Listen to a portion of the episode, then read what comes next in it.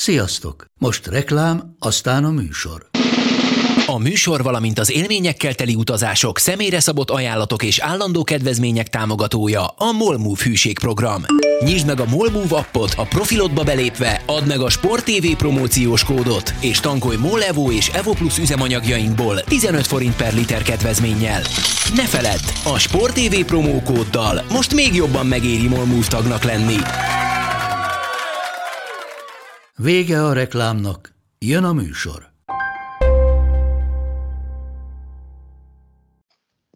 Nagyon nagy szeretettel köszöntünk mindenkit, elsősorban Sallai Rolandot, és hát ugye általában egy ilyen beszélgetés valahogy úgy kezdődne, hogy mi azt mondjuk, hogy köszönjük, hogy elfogadtad a meghívásunkat, de itt igazából ugye kicsit más a helyzet, mert hogyha úgy tetszik, tulajdonképpen te hívtál meg minket, Viszont még mielőtt ennek a részletezésébe is belemenik, egyrészt itt van velünk Monz Attila is, akivel együtt fogjuk hallgatni majd Sallai Rolandot, akinek meg ugye van egy sapkája, amit használni szeretne itt ez alatt a beszélgetés alatt, különleges története van, de akkor ezzel kezdjük szerintem, és mondd el ezt nekünk, hogy ez miért is van rajta.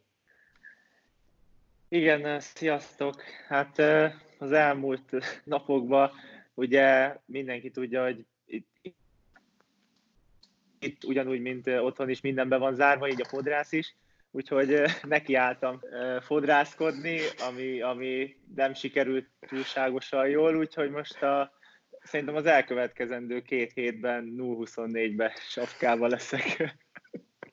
Ez ígéret hangzik. Akkor ilyesmivel is töltöd a szabad ezek szerint. Uh, ugye tulajdonképpen ez az egész beszélgetés úgy jött létre, hogy te is kezdeményezted valahol ennek az egésznek a létrejöttét, hiszen hát gondolom itt jelen pillanatban most neked azon kívül, hogy tényleg próbálod azokat a feladatokat teljesíteni, amit a klub kiróta játékosai ebben a kurcsa helyzetben, azon kívül te se tudsz olyan nagyon sok mindent csinálni, igaz? Hát igen, így van. Van egy egyéni edzésprogram, edzésterv, amit ugye minden nap megcsinálunk, de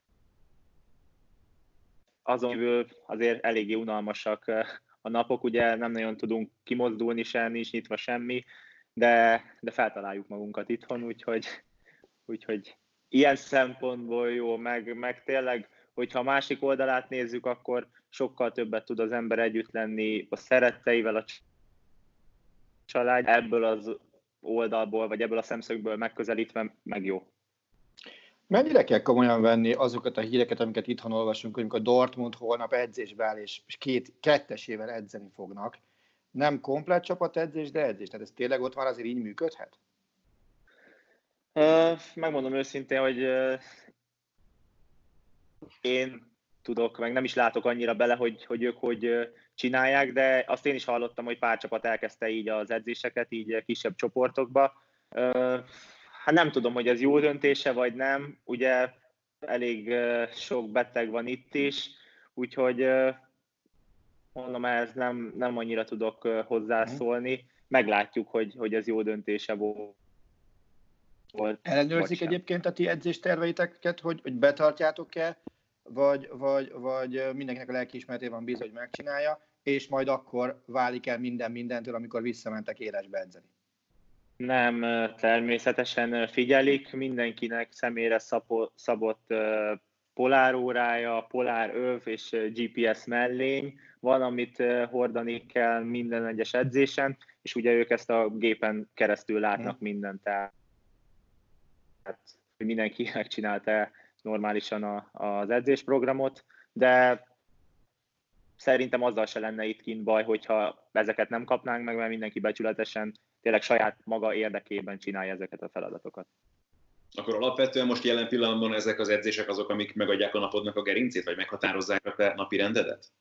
E, igen, e, igazából olyan edzési tervet kaptunk, ami, ami a normál héthez megfelelően történik, tehát e, mondjuk a szombati napok azok a legkeményebb edzések, tehát hosszú futásokkal, 80 perces intenzív futással, hogy azért a meccsterhelés meglegyen, mert ugye nem tudjuk mi se, hogy, hogy mit hoz az elkövetkezendő hét vagy hetek, úgyhogy ennek megfelelően készülünk most mi is, és várjuk az új híreket. Mennyire tartod a kapcsolatot a csapattársakkal? Gondolom, hogy nyilván ugye nagyon hasonló munkát végeztek, mindenkinek megvannak azért ezzel kapcsolatban is most már a tapasztalatai, hogy viselik ezt az egészet? Ö, szoktam velük beszélni, igen, hogy tényleg hogy vannak, vagy hogy bírják ezt, a, ezt az egészet. Hát ők is nehezen, azért mindenkinek persze hiányoznak már az edzések, de, de tényleg azt beszéltük mi is, hogy első az egészség, tehát, tehát mindenki legyen egészséges, és ne legyen semmi probléma, akár velünk, vagy a körülöttünk lévő emberekkel, úgyhogy most ez az elsődleges, ezt megvárjuk, és utána reméljük, hogy minél hamarabb minden folytatódhat tovább. Egyébként benneteket megszűrtek, vagy, vagy nátok nem volt így szűrés csapaton belül? Vagy majd akkor lesz szűrés, amikor visszamentek? Uh, eddig még uh, nem volt, de, de azt se tartom kizártnak, hogy az elkövetkezendő napokban, akár hetekben erre is sor kerül. Meglátjuk. Eddig még nem kaptunk semmiféle hírt arról, hogy, hogy akár tesztet kéne csinálni, de, de ez is megtörténhet. Mondjuk az mindig jó, mert azt jelenti, hogy a csapatban nincsen senki, aki beteg lenne. Igen, eddig még szerencsére senki nem kapta el a vírust, azért is próbálunk most minél tovább azt mondom húzni ezt az egészet, hogy tényleg mindenki otthon legyen, ne nagyon menjünk ki, hogy, hogy ez ne is változzon. Aztán, hogyha remélhetőleg minél hamarabb elmegy, elmegy ez a vírus, és, és utána mindenki egészségesen tud a munkába állni. Ha azt mondják, ja bocs, mondja Dádi, mondj. Ha azt mondják, hogy, hogy oké, okay, innentől lehet futballozni, előtte szerinted hány hét felkészülés kell például? Én azt mondom, hogy egy három hét minimum kell, hogy tényleg az ember a nulláról indul, és, és úgy kezdődik majd három hét múlva a bajnokság, akkor egy három, hát lehet négy hét kell, hogy, hogy azért tényleg mm. az a fitness állapot meglegyen minden egyes játékosnak, ami kell ehhez a szinthez. Most például mi ezért sem álltunk le, tehát ezért is vannak még edzések, amíg nem kapunk egy olyan információt, vagy olyan hírt, ami, ami mondjuk májustól kezdődnének a bajnokságok. Szerintem, hogyha ezt a hírt most azt hiszem holnap fognak pont összeülni, és erről tárgyalni. Így van, és el fogják akkor, azt, hogy akkor többet tudunk, és le, igen, és valószínű, hogy akkor az edzés is egy kicsit megváltozik, lehet, hogy kicsit lazább lesz úgymond a, a elkövetkezendő egy hét, vagy akár másfél-két hét, meglátjuk, de, de az a biztos, hogy, hogy mi még ugye edzésbe vagyunk, tehát uh, ugyanúgy csináljuk a dolgunkat, mint hogyha hétről hétre jönnének a mérkőzések, úgyhogy hát nagy figyelemmel várjuk majd a, a holnapi híreket, hogy, hogy mi fog történni. Azért egy jó másfél most már ugye Németországban vagy, és a Freiburg játékosa vagy. Mennyire mered azt mondani már, hogy otthon érzed magadat arra felé? Uh, még nem teljesen, de, de egy 80 ig már mondom, hogy igen, tehát megszoktam az itteni kultúrát, a szabályokat, amik, amik úgymond újak voltak, de hát én azt mondom, hogy ezt az egész környezetet, meg e, e, ezt az egész német légkört az embernek azért kell egy kis idő, míg magába szívja, mert, mert teljesen más, mint, mint mondjuk ahol ezelőtt voltam, tehát Ciprus, Olaszország vagy, vagy Magyarország, de hát viszonylag hamar sikerült ezt mindig magamba szívnom, és, és azt mondom, hogy most már jól is érzem magam, tehát nincsenek úgymond az embernek így honvágya, vagy, vagy akármi ilyesmi, tehát mondhatom, hogy, hogy a második otthonom. Freiburg nem egy világváros, nincs is más élsport a focin kívül. Mekkora istenek vagytok ti a városban? Hát ez egy, ez egy jó kérdés.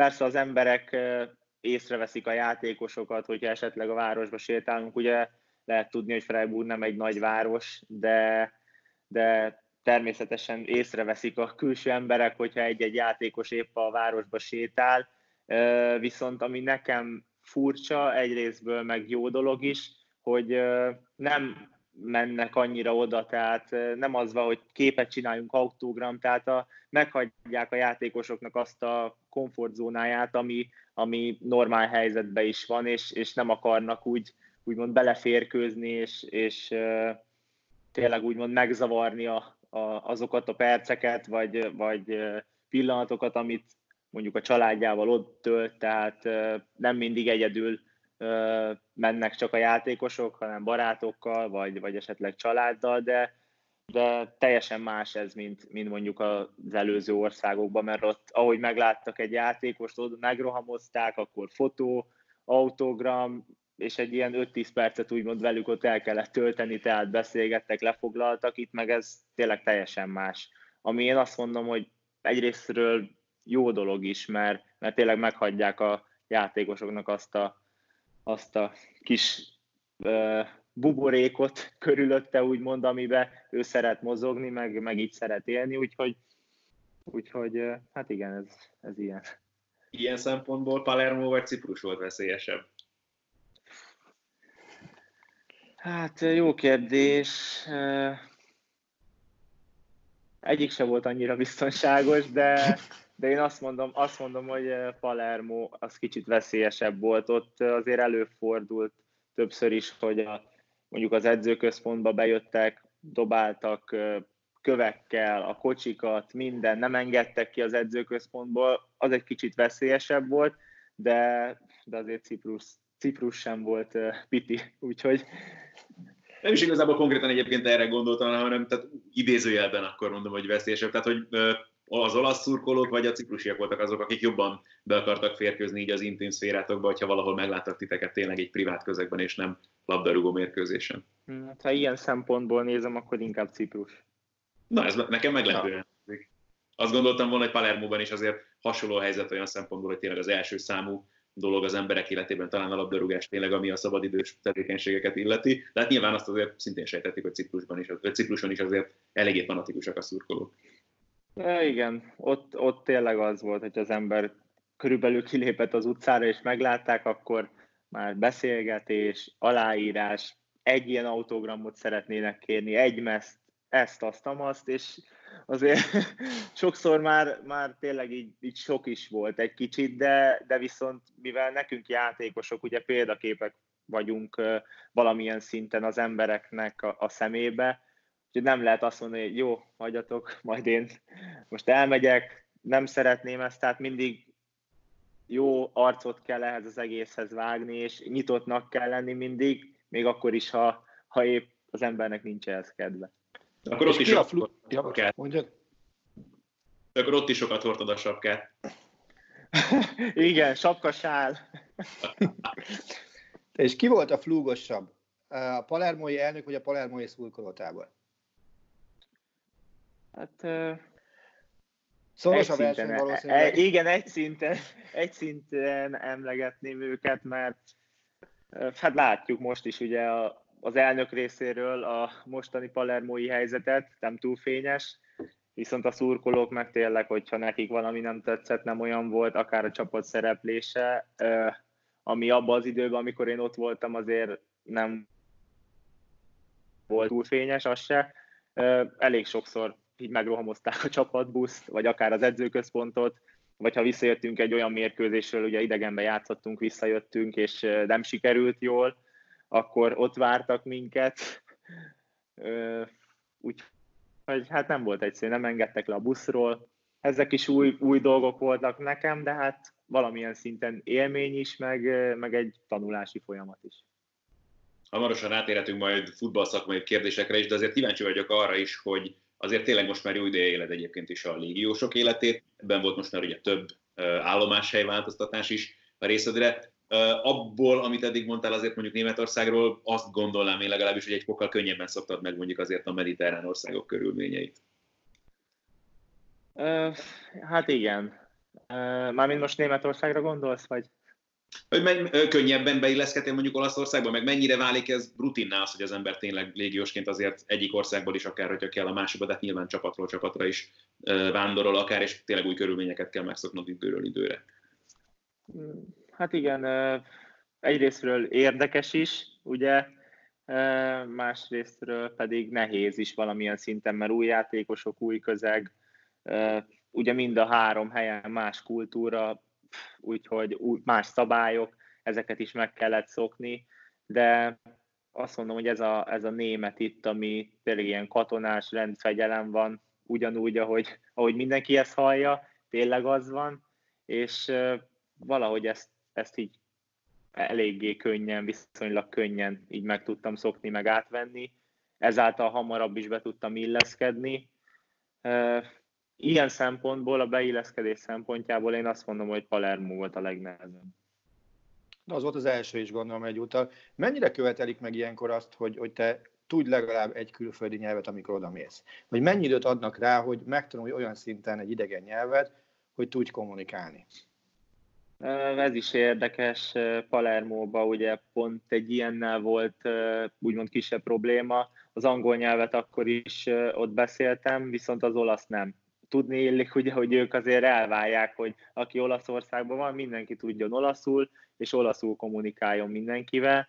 Hát ez nekem négy hónap után még nem annyira ment, és akkor megkövetelték, hogy három hónapon van megtanulni azokat a dolgokat, amik szükségesek akár a, a pályán, vagy a pályán kívüli életbe is. Persze nem várták el, hogy perfektül beszéljek, mert ugye az azért elég nehéz lett volna, de hát ezt el kellett sajátítsam annak érdekében, hogy, hogy úgymond számítsanak rám, és, és ne az legyen, hogy e, emiatt mellőzzenek. Itt Németországban kicsit, kicsit lazább ez az egész, tehát az angol nyelvet ugyanúgy elfogadják, igazából a csapat összes tagja beszéli, úgyhogy a német nekik másodlagos, de, de jól esik, hogyha az ember külföldiként németül próbál velük kommunikálni, úgyhogy ezt én is próbálom, és tényleg napról napra, hétről hétre, hónapról hónapra jobban megy a, a német nyelv is. Úgyhogy ha meg az Apoelt még tudnám mondani, ott meg teljesen tényleg kötetlen volt, mert annyi légiós volt, hogy az angol nyelv volt az, ami, amin kommunikált mindenki, úgyhogy ott nem is nagyon kellett tanulni. Könnyebben ment az olasz, mint a német? Leszemtelek már. Igen. Igen, egyébként, egyébként könnyebb az olasz, mint a német. Mondjuk most arra szinte teljesen az olaszt így elfelejtettem. Jó, hogyha így meghallom, azért pár szót így ki tudok belőle szedni, mondjuk egy mondatból, de, de úgy, hogy beszélni tudjak, az, az nem menne most már, viszont a német meg egyre jobban megy. Amikor megérkeztél Palermóba, annak idején nyilván Magyarországról, mekkora ugrás volt, és olyan szempontból mennyire volt nehéz a beilleszkedés, hogy mindenki azt mondja azért, amikor először lesz légiós belőle és kerül egy magasabb szintre, vagy magyar, a magyar bajnokságnál mondjuk magasabb szintre, komolyan bajnokságba, akkor azért meg kell küzdeni nyilván fizikailag is, meg aztán a futball szakmai kérdéseket szintén ide sorolva azért az sem egy egyszerű dolog, hogy beilleszkedni akár ugye egy új rendszerbe, mennyire volt akkor nehéz neked felpörögni akár arra a szintre, és egyáltalán ott beilleszkedni magába a játékrendszerbe?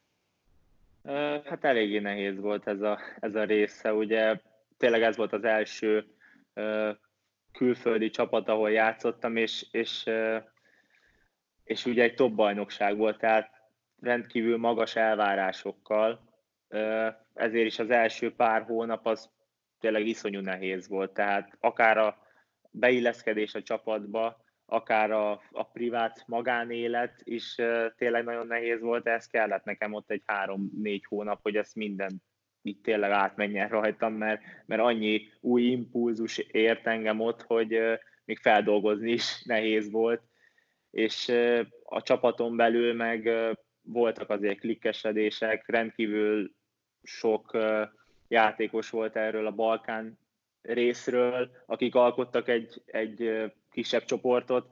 Ugye voltak az olaszok, ők szintén kicsit így két csoportra szakadt a, a csapat, és ugye voltam én, mondjuk abban a helyzetben szerencsés volt, hogy volt egyik magyar uh, csapattársam, a, a Balog Norbert, vele többet tudtam úgymond így a magánéletbe elmenni ide-oda, amoda, de így csapaton belül szerintem az ő nevébe is mondhatom, hogy neki is rendkívül nehéz volt.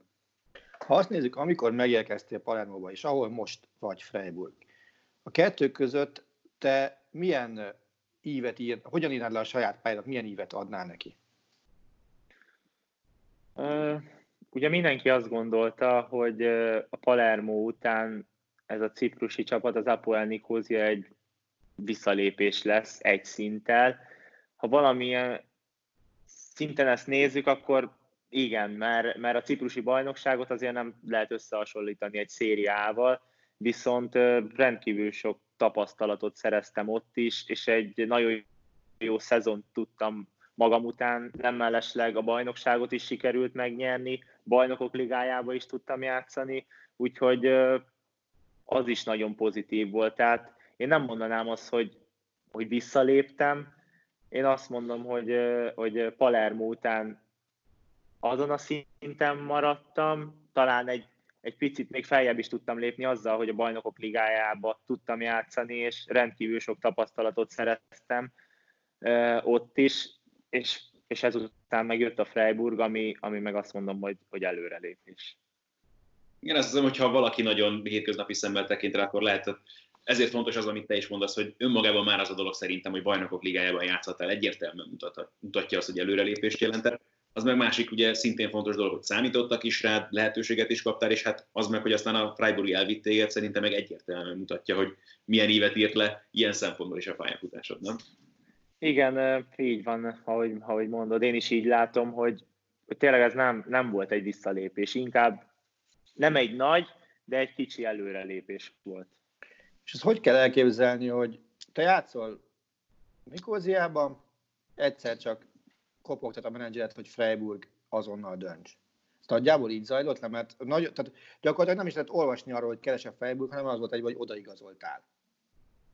E, igen, ez eléggé kacifántos történet volt, ahogy, ahogy én oda kerültem, de hát nem tudom, ezt ne, nem is biztos, hogy szeretném úgy feszegetni ezt a, ezt a dolgot, mert, mert tényleg ott annyi, annyi minden dolog történt, tehát én beszéltem Freiburg sportigazgatójával is, akkor hosszan elhúzódott ez az egész dolog, az akkori menedzserem által, ugye azóta már, azóta már váltottam, hogy fogalmaznék, hogy nem annyira egyeztek a, az elvárásaink, meg a, meg a jövőbeli terveink az akkori menedzserrel, ezáltal is húzódott ennyire hosszúra a, ez az átigazolás, úgyhogy nem, nem annyira szeretnék erről beszélni, mert tényleg ott, ott De nincs egy pillanat is olyan érzésed, nincs egy pillanat is olyan érzés, hogy megbántad volna ezt a lépést. Dehogy egyáltalán, egyáltalán nem. Ez nekem, amikor már én tudtam, és hallottam róla, hogy ők keresnek, telefonon is ugye beszéltem velük, én tényleg annyira örültem ennek, mert, mert ez egy akkora dolog volt nekem, hogy tényleg onnan az Apoelből egy Bundesliga csapathoz el tudok kerülni, ami valamilyen szinten nekem álmom is volt, hogy, hogy top bajnokságba tudjak játszani. És én azt gondolom, hogy egy jó csapathoz is sikerült kerüljek, úgyhogy ezért, ezért meg külön így örülök sok szempontból jó csapathoz került, és szerintem erre is ki fogunk térni mindjárt egy kicsit bővebben. De arra vagyok kíváncsi, és nyilván nem ezt a részét akarom feszegetni, amit mondtál az előbb, hogy nem is szívesen beszélni róla. Inkább arra lennék kíváncsi, hogy akkor, amikor már kezdett alakulni, hogy te mész Freiburgba, ez az, amit szerintem a legkevesebben tudnak megfogni, hogy Isten igazából, hogy hogy néz ki, amikor valóban felveszi már veled mondjuk a kapcsolatot egy csapat, amelyik érdeklődik utána, és te is mondtad, hogy kikkel beszéltél már, meg milyen módon. Ez ilyenkor hogy néz ki, hogy hogy kezdenek el ők érdeklődni feléd, kikkel beszélsz, mi mindent kell egyeztetni, mielőtt egyáltalán tényleg azt lehet mondani, hogy oké, okay, akkor megbeszéltük, megvan a szerződés, megegyezett a két csapat, indulás Németországba. Ez legelőször úgy zajlik, ugye, hogy minden csapatnak van egy, egy pár scout embere, akik a csapat körül mozognak, és, és hogyha olyan van, akár az edző, vagy a sportigazgató kérésére játékosokat szeretnének hozni, akkor megmondják nekik, hogy ezeket a játékosokat szeretnénk, ilyen képességűt, stb. És ők elmennek személyesen oda, játékossal találkozni abban az országban, ahol ők vannak, megbeszélik a dolgot. Ugye ilyenkor a játékos a menedzserével együtt ül le velük beszélni. Igazából az elején felvázolnak egy tervet, hogy mi a tervük a játékossal, majd ezt a játékos átbeszéli a menedzserrel, hogyha jónak találja, akkor, akkor jöhet a következő lépés, az meg már ugye a szerződésről való beszélgetés.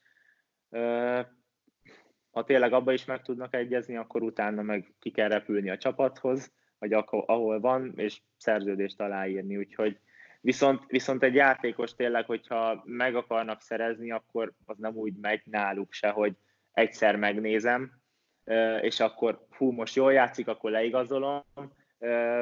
Az én helyzetemben, esetemben, én ugye beszéltem a Freiburggal sokat, a sportigazgatóval is, és mondták, hogy négy éve követik a, a pályafutásom, és meg is mutatták nekem a, a számítógépen, hogy 30 vagy 40 meccsemet nézték meg, vagy volt kint ember, aki, aki tőlük jött a Freiburgtól, tehát ez is nekem akkor egy olyan érdekes dolog volt, hogy, hogy az igen, hogy nem tudtam róla, de, de tényleg ennyiszer kim voltak, és ott voltak, és figyeltek, és ennek alapján igazoltak le. Tehát nem egy, kettő, három meccsből vontak le következményeket, hanem 30-40 ez nyilvánvalóan egy játékos számára is, vagy a te számodra is akkor egy nagyon meggyőző dolog, meg nagyon imponáló is, hogy ha ilyen dolgokat mondanak, akkor nagyon egyértelmű, hogy valóban téged akarnak, és nem arról van szó, hogy valaki hasraütésszerűen rámutatott egy névre egy játékos megfigyelőnek, vagy egy menedzsernek a noteszében, hanem azt mondták, hogy igenis, nekünk Sallai Rolandra van szükségünk.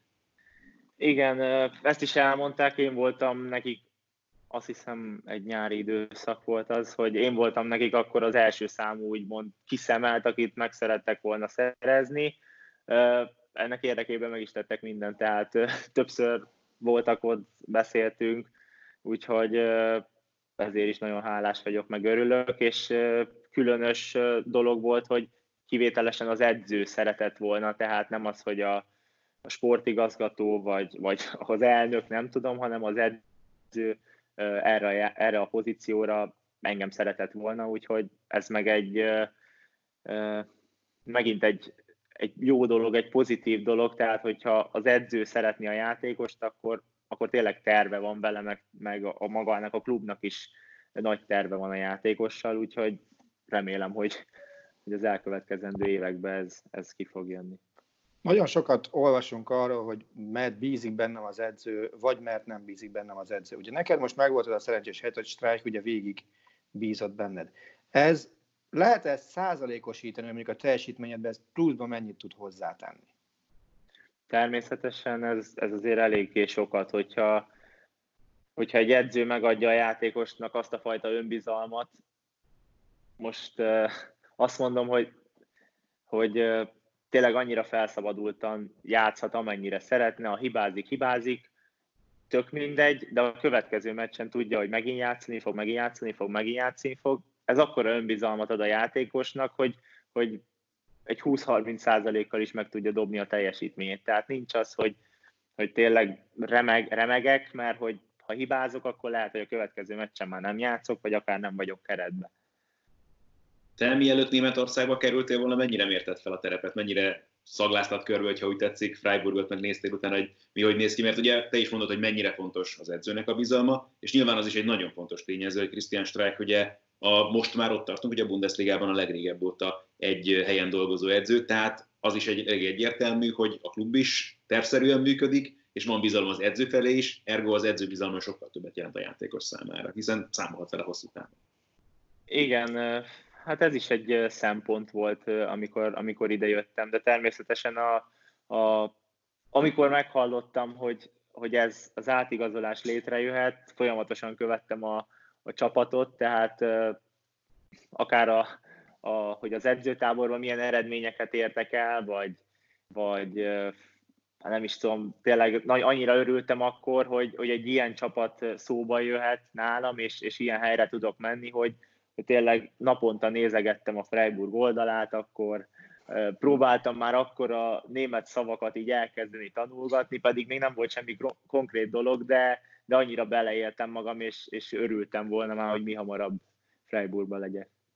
Nagyon úgy tűnik, hogy tényleg tudatosan készültél erre az életre. Mennyire készültél például abból hogy a Freiburg az egy baromi jó ugródeszka volt több játékos pályafutásában is, tehát ők kinevelik, és innen lehet szintet lépni. Kárdózóra gondolok, Jens Totra gondolok, Jörg Henrikre gondolok, vagy akár Matthias Gintert is lehet mondani a mostani időszakból, hogy ők, ha ott beváltak, akkor lehet garantálni azt, hogy, hogy mit tudom, egy Gladbach szintű csapatban, notabene egy Dortmundba el lehet onnan menni simán. Természetesen nekem is ez távlati cél, tehát mint azt gondolom minden játékosnak a fejlődés, és, és ha van lehetőség, akkor egy nagyobb csapatba való igazolás. Én is ezt az utat szeretném bejárni, úgyhogy a Freiburg egy nagyon jó csapat nekem most arra, hogy meg tudjam magam mutatni a Bundesligába is, és ha itt kiemelkedőt tudok nyújtani, akkor viszont tényleg nyitott az ajtó mondjuk egy nagyobb csapat felé is, ami szintén egy következő lépés lehet a pályafutásomban. Mi a, követke, mi a következő logikus lépés Németországban szerinted, és mi az álom Németországban? Az én szempontomból? Aha. Sajnos mi is tudnám mondani, de nekem a Bayern irreális lenne 42 évesen, tehát ezt látjuk A következő lépés, vagy szint, amit, amit én gondolok, vagy gondolnék, hogyha, hogyha egy jó szezon sikerülne futni, akkor az lehet egy, egy Schalke, Leverkusen, vagy Wolfsburg esetleg meglátom, viszont persze az álom az egy Dortmund Bayern München lenne, de ez még egy teljesen más szint, ezért még nagyon sokat kell dolgozni, nagyon sokat kell edzeni, hogy, hogy oda el tudjak jutni. Szóba került ugye már Christian Streich a csapat vezetőedzője, aki egyébként is nyugodtan mondhatjuk, hogy sok szempontból különleges személyisége a Bundesligának. Azért most már volt lehetőséged őt is alaposan megismerni. Milyen vele együtt dolgozni? Rendkívül sokat segített, főleg a, a Freiburgi időszakom legelején, akár magánéletbe, akár a pályán, tehát leült velem, ha kellett külön, elmagyarázott nagyon sok dolgot, úgyhogy, úgyhogy én úgymond köszönettel tartozok neki emiatt is, mert, mert rendkívül sokat segített tényleg.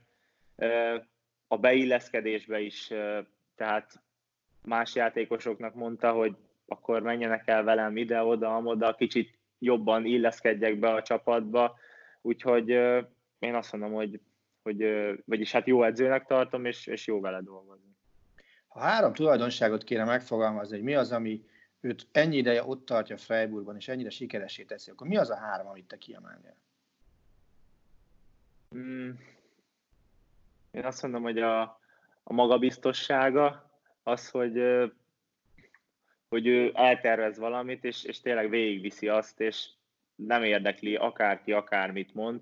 Ő bízik magába, bízik abba, hogy mondjuk ez a taktika ezen a mérkőzésen nagyon jó lesz, és tök mindegy, hogy bárki bármit mond, ő végigviszi, megcsinálja, úgyhogy e, ez lenne az egyik. Akkor az, hogy, hogy ahogy ragaszkodik a játékosaihoz, tehát egy ragaszkodó személyiség, és tényleg nem akarja egyik játékosát se elveszíteni, és kiáll érte, akármi történik, akár a médiában, akár a meccsen. Ö, harmadik pedig, pedig ö, az, hogy mondjuk ezt a csapatot úgy szeretné ők kezelni, mint a saját családja. Tehát nem akar klikkesedéseket, nem akar ö, csoportokat látni a csapaton belül, hanem tényleg egy családdal akarja, akarná formázni ezt a csapatot, ami azt gondolom, hogy sikerült is neki, mert tényleg minden egyes játékos úgy áll a másikhoz, mintha mondjuk, ha nem tudom, a, a testvéréhez kéne, tehát annyira közel vannak a játékosok egymáshoz, hogy, hogy tényleg, ha most jelen pillanatban én felhívnék bárkit, hogy segíteni kéne, akkor ide jönnének, tehát nem lenne ezzel se probléma. Pályafutásod legjobb edzője? Nagyon sok jó edzőm volt, és a legjobb edzőim közé sorolnám. Lassan az országgyűlésbe is kereshetsz majd helyet. Bocsánat, egy pillanat, csak iszok egy másodperc.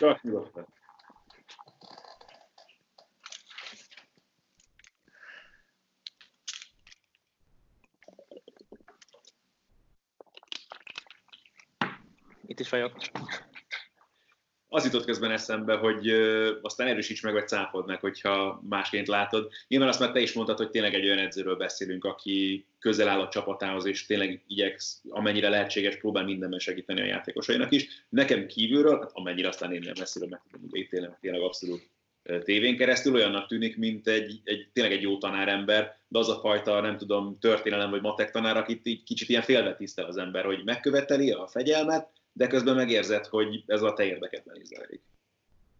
Igen, sokszor nehéz is elfogadni azokat a döntéseket, ami, amiket hoz, de, de az ember tényleg elgondolkodik rajta, akkor, akkor később belátja, hogy hú, ez, ez mégse olyan hülyeség, és, és tényleg ez a mi ö, fejlődésünk érdekében van, tehát nem azért, mert most az edzőhöz hülye, és akkor, akkor ezt a döntést hozta, hanem tényleg az, hogy mindig próbálja a játékosait fejleszteni, és, és én azt gondolom, hogy ez egy jó dolog.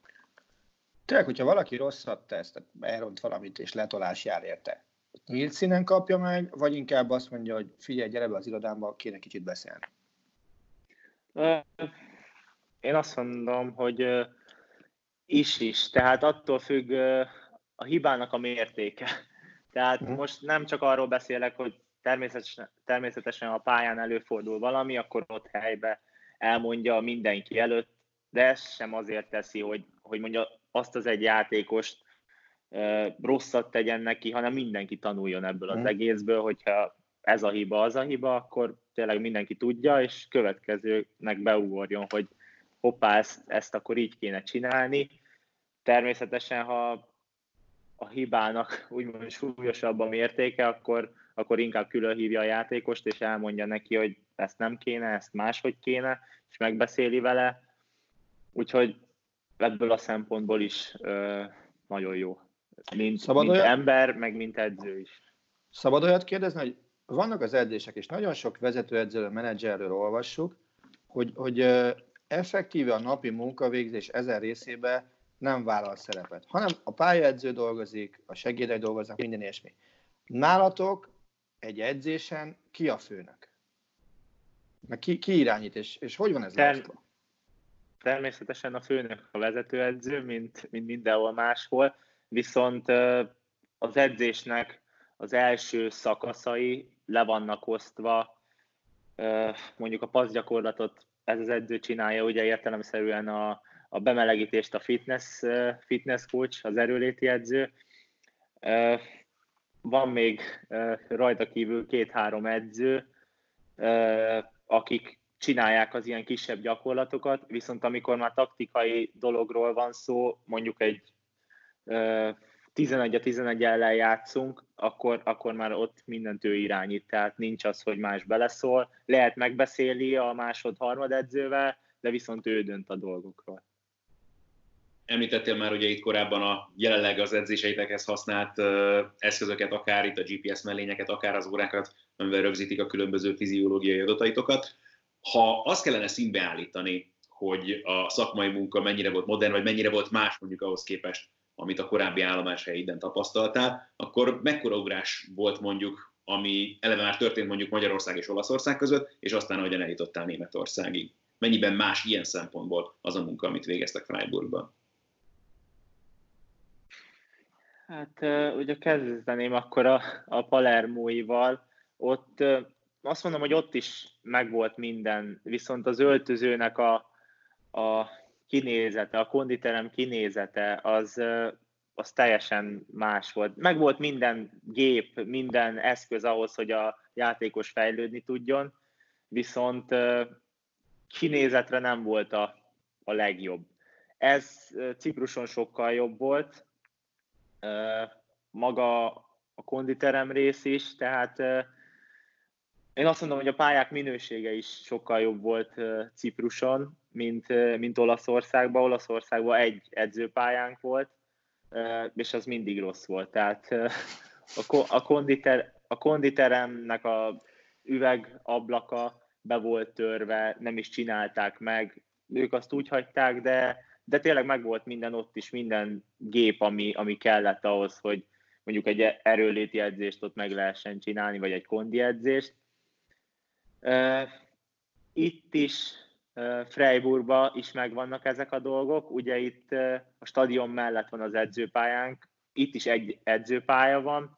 Most ugye a téli időszakban nem annyira jó, de általában jó szokott lenni. A konditerem pedig bent van a stadionban, mert abba az öltözőbe öltözünk minden egyes nap, az edzésekre ott készülünk fel, ahol, ahol a mérkőzésre is szoktunk. Tehát ugyanaz a helyszín, mint a, mint mondjuk egy hétvégi meccs, meccsnél, úgyhogy viszont a konditerem itt már azért jobban néz ki.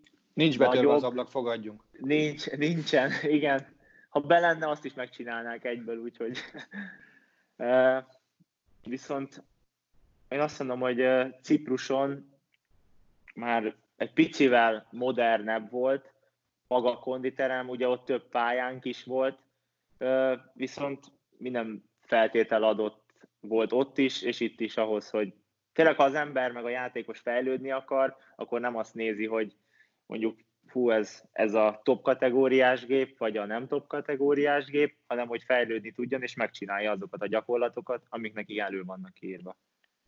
Említetted a stadiont. Mennyire nézegetitek az újat? Pont azt hiszem egy három-négy hete voltunk kint, itt csapatszinten, a vezetők, mindenki bemutatták nekünk a, a különböző dolgokat, a öltözőket, játékos kiárót, voltunk magán lent a, a jövőbeli pályán is, akkor a lelátón, a, a VIP szobáknál, tehát megnéztük, nagyon szép lesz. Ugye most kicsit csúszik ez a járvány miatt sajnos, de, de reméljük, hogy minél előbb tudunk játszani, mert tényleg gyönyörű lesz. Sokat meséltél nekünk az edzőpályákról, meg a konditeremről, de ugye neked sajnos volt lehetőséged alaposan kitapasztalni azt is, hogy hogy működik az orvosi különítmény Freiburgban, ugye itt főleg az előző szezonban, meg ennek a szezonnak is ugye az elején. Mennyire nehezítette meg, gondolom alaposan azért, nem is feltétlenül a beilleszkedésedet egyáltalán, hogy itt az életedet, meg a, a, a játékodat Németországban ez az elhúzódó sérülés. Ugye nagyon jól indult nekem a, a bundesligai utam, a német utam. Belső mérkőzésen már ugye be tudtam találni, utána folyamatosan játszottam, jól játszottam, ugye azt hiszem a hetedik mérkőzésem volt, az volt pont az utolsó sérülésem előtt, ott is gólt tudtam szerezni, és ugye jött ez a sérülés, ami, amiről nagyon senki nem tudott, hogy, hogy mi a probléma. Tehát uh, rengeteg helyen voltam vele, hogy valaki tényleg mondjon valamit, hogy mennyit kell kihagyni, vagy, vagy mi, mi a tényleges problémám, és nagyon sokáig nem tudták ezt megmondani, azért is húzódott el. Aztán Berlinbe voltam egy ilyen specialistánál, aki, aki meg tudta mondani, megállapította, hogy mi a tényleges probléma, és tényleg egy hétre rá meg is műtött, és a műtétet követően három hétre én már kocogtam a pályán, teljesen fájdalommentes volt, úgyhogy kicsit sajnálom is, hogy, hogy ilyen későn jöttek rá, hogy mi a tényleges problémám, tényleges bajom. Úgyhogy hát sajnos ez egy ilyen időszak volt, de utána meg tényleg nagyon keményen kellett azért dolgozzak, hogy megint formába lendüljek, és megint bevethető állapotba legyek, ami sikerült is. Ugye köztudott, hogy az volt a akkori szezonban még a, a célom, hogy az utolsó három mérkőzésen tudjak játszani, hogy talán a válogatottba is ezáltal még meghívót kapok. Ugye az nem jött létre, a válogatott behívó, viszont nagyon örültem, hogy, hogy újra egészséges vagyok, és, és megint a pályán lehetek, úgyhogy... Gondolom, ezt elsősorban fejben volt különösen nehéz feldolgozni, meg egyáltalán ezt megérni, hiszen tényleg ugye egy gyógyulás követően jött egy ilyen döccenő, és azt megérni egyáltalán, hogy segíteni sem tudnak sokáig, pontosan azért, mert nem is tudják, hogy mi a probléma, azért elég komoly kihívás lehetett. Igen, a legnehezebb ez volt fejbe, hogy tényleg mentem minden nap, de kicsit úgy éreztem, hogy, hogy miért. Mert minden héten, minden egyes hónapban éreztem, hogy nem javul, nem javul, nem javul, és, és tényleg minden nap mennem kellett, akkor rehabilitáció, kezelések, és nem segített semmi. És volt olyan időszak, mikor éreztem, hogy most kicsit jobb talán, de aztán megint nem volt jó, úgyhogy ez egy ilyen hullámvasút volt. Úgymond most az itteni Freiburg időszakomat is egy ilyen hullámvasútként tekintek rá, mert, mert tényleg amikor elkezdtem játszani, jól játszottam, mindig közbe jött valami. Most ez a járvány jön közbe, de, de én viszont pozitívan láttam azt, hogy minden egyes úgymond ilyen kisebb bukásból én vissza tudtam jönni, fel tudtam állni, és újra ott voltam a, a Freiburg kezdőcsapatába, és játszottam, úgyhogy ez egy pozitív visszajelzés számomra. Ha nem sértő a kérdés, nem annak szánom, esküszöm. Ilyenkor te vagy fejben ennyire erős, vagy, vagy, vagy nem szégyen ilyenkor azt mondani, hogy én elmegyek pszichológushoz, vagy, vagy a klub automatikusan pszichológust ilyen esetre, hogy segítsen? A klub ezt nem ajánlotta föl, viszont én beszéltem ez idő alatt is pszichológussal, nem tagadom, mert, mert én azt gondolom, hogy a profi focihoz ez is hozzá tartozik, mert rendkívül sok dolog van, amit fel kell dolgozni, és lehet az ember egyedül ezt nem tudja megcsinálni, uh-huh. vagy megtenni, és kell segítség.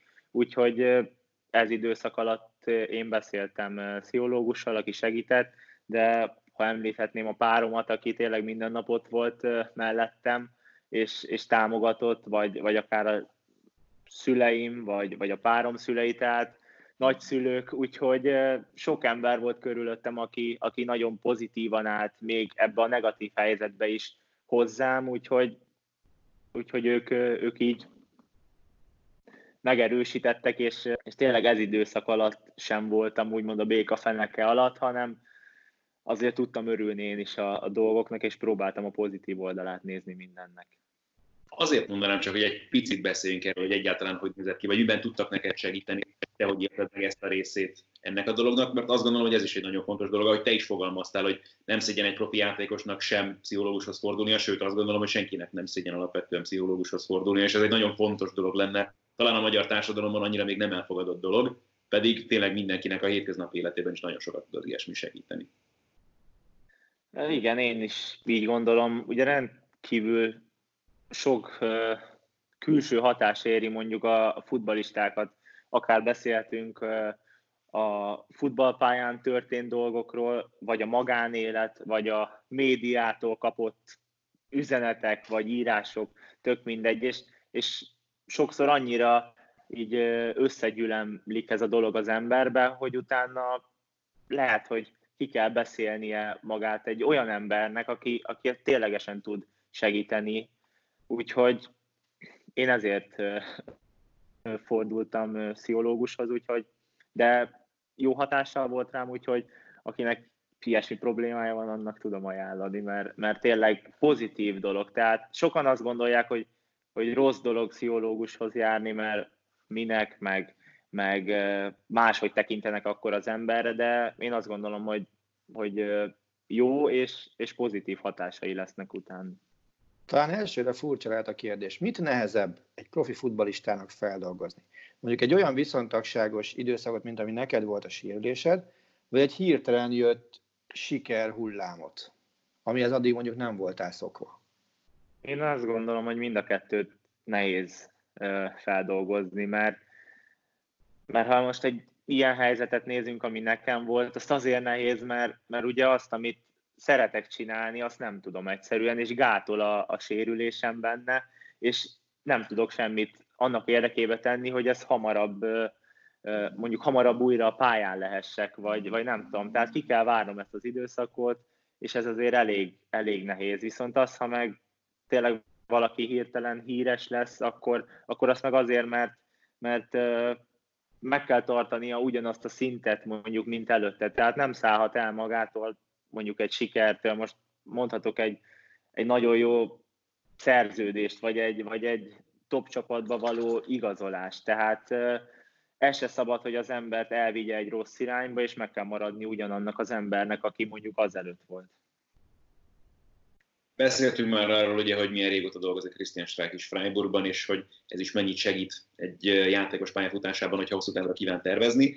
Nekem volt szerencsém annak idején közvetíteni néhány Palermo mérkőzés, még amikor Olaszországban játszottál, és hát ott azért egyébként is voltak érdekes dolgok, ahogyan a klub élete alakult, jó néhány edző megfordult azóta is, meg előtte is a Palermo-nál, és nyilván ez is alaposan megnehezíti egy játékosnak az életét olyan szempontból is, hogy azt sem tudod feltétlenül, hogy egyáltalán milyen poszton számítanak rád. Azért itt Freiburgban is változott már, a Christian Streich is próbálkozott többféle formációval az utóbbi másfél évben, amióta itt vagy. Neked a saját szerepköröd a csapaton belül, meg amit feladatot tőled elvárt a pályán Christian Streich, mennyiben változott ilyen szempontból azóta, amióta itt vagy, és mennyire volt könnyű ehhez alkalmazkodni?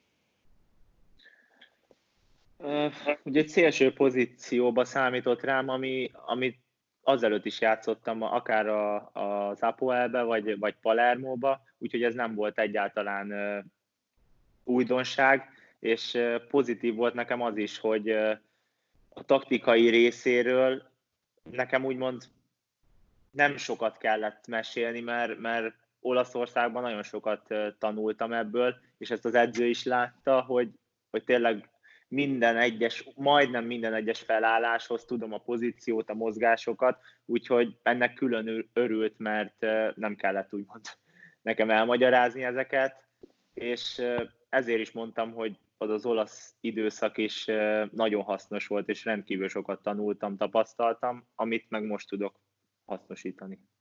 Igaz-e az a közhely, mivel te átérhetted, ezért merem megkérdezni, hogy az olaszok sokkal inkább taktikailag készítik föl az embert, a németek meg sokkal inkább mondjuk erőből.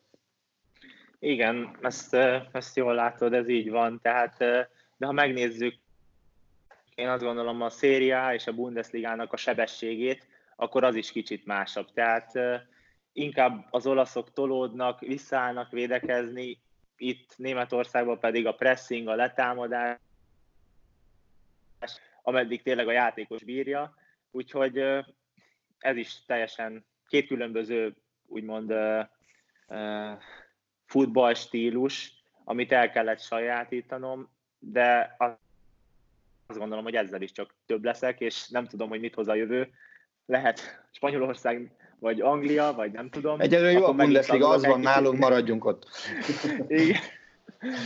Csak most ezt azért mondom, hogy én ennek is örülök, hogy tényleg egy más futballkultúrából pozitívan tudok kikerülni, és itt vagyok most a Bundesligába, amit az ott tanult dolgokat idehoztam magammal, és tudom hasznosítani itt.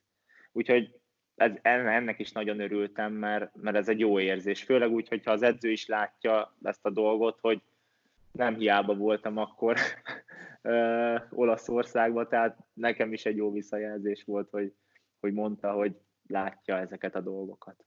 Ez azért nagyon érdekes, amit mondasz. Pont néhány napja volt szerencsém beszélgetni Fecesnyi Robival, aki ugye szintén lehúzott jó néhány évet Ném, ö, Olaszországban, és ő is azt hangsúlyozta, meg hát nyilván ez nem feltétlenül újdonság azért szerintem senki számára, aki foglalkozik a nemzetközi labdarúgással, hogy tényleg a taktikai dolgok voltak azok, amelyeket leginkább próbáltak belesújkolni az edzői, és hogy a taktikai felkészítésre fordították talán a legnagyobb figyelmet Olaszországban, amíg ő ott játszott. Ilyen szempontból akkor mondhatjuk azt, hogy ez egy nagyon jó lépés volt neked Olaszországban elkezdeni a külföldi pályafutásodat, hogy ezeket a dolgokat tényleg tökéletesen belé akkor. Igen, én azt gondolom, hogy, hogy ez egy nagyon jó lépés volt ez a, ez a palermói és egyéves kitérőm, úgyhogy tényleg rendkívül sokat tanultam, és, és még azt is pozitív dologként mondanám el, hogy ennyi edzőm volt, mert ugye egy év alatt volt öt edzőm,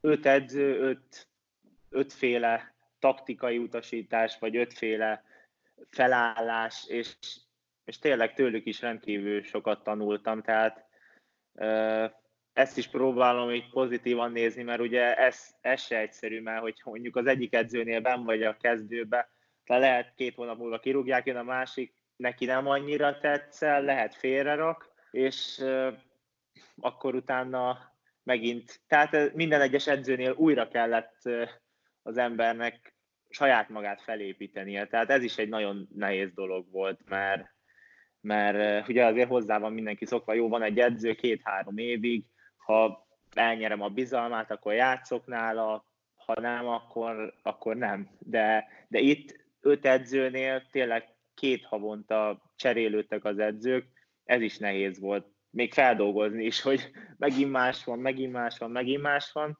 de próbálom a pozitív részét nézni, hogy, hogy, hogy tényleg ez, ez jó volt valamilyen szinten, mert ötféle edzőtől ötféle dolgot tudtam tanulni.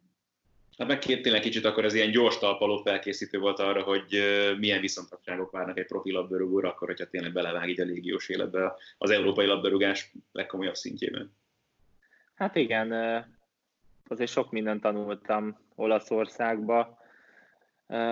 Mondom, a legnehezebb tényleg ez a beilleszkedés volt, főleg így, hogy egy olyan helyre kerültem, ahol, ahol klikkesedések voltak a csapatban, meg is látszott, én azt gondolom, hogy, hogy abba, abba a szezonban meg is látszott, mert a csapat nagyon rosszul szerepelt, ugye ki is estünk, talán ez lehetett az egyik oka annak, hogy tényleg nem volt egységes a csapat, és tényleg nagyon sok mindent láttam az edzéseken is, az öltözőbe, akkor összeszólalkozások, verekedések, és e, én, én azt gondolom, hogy, hogy tényleg felkészített engem a profi életre ez a, ez a palermói kis túra, mert, mert lát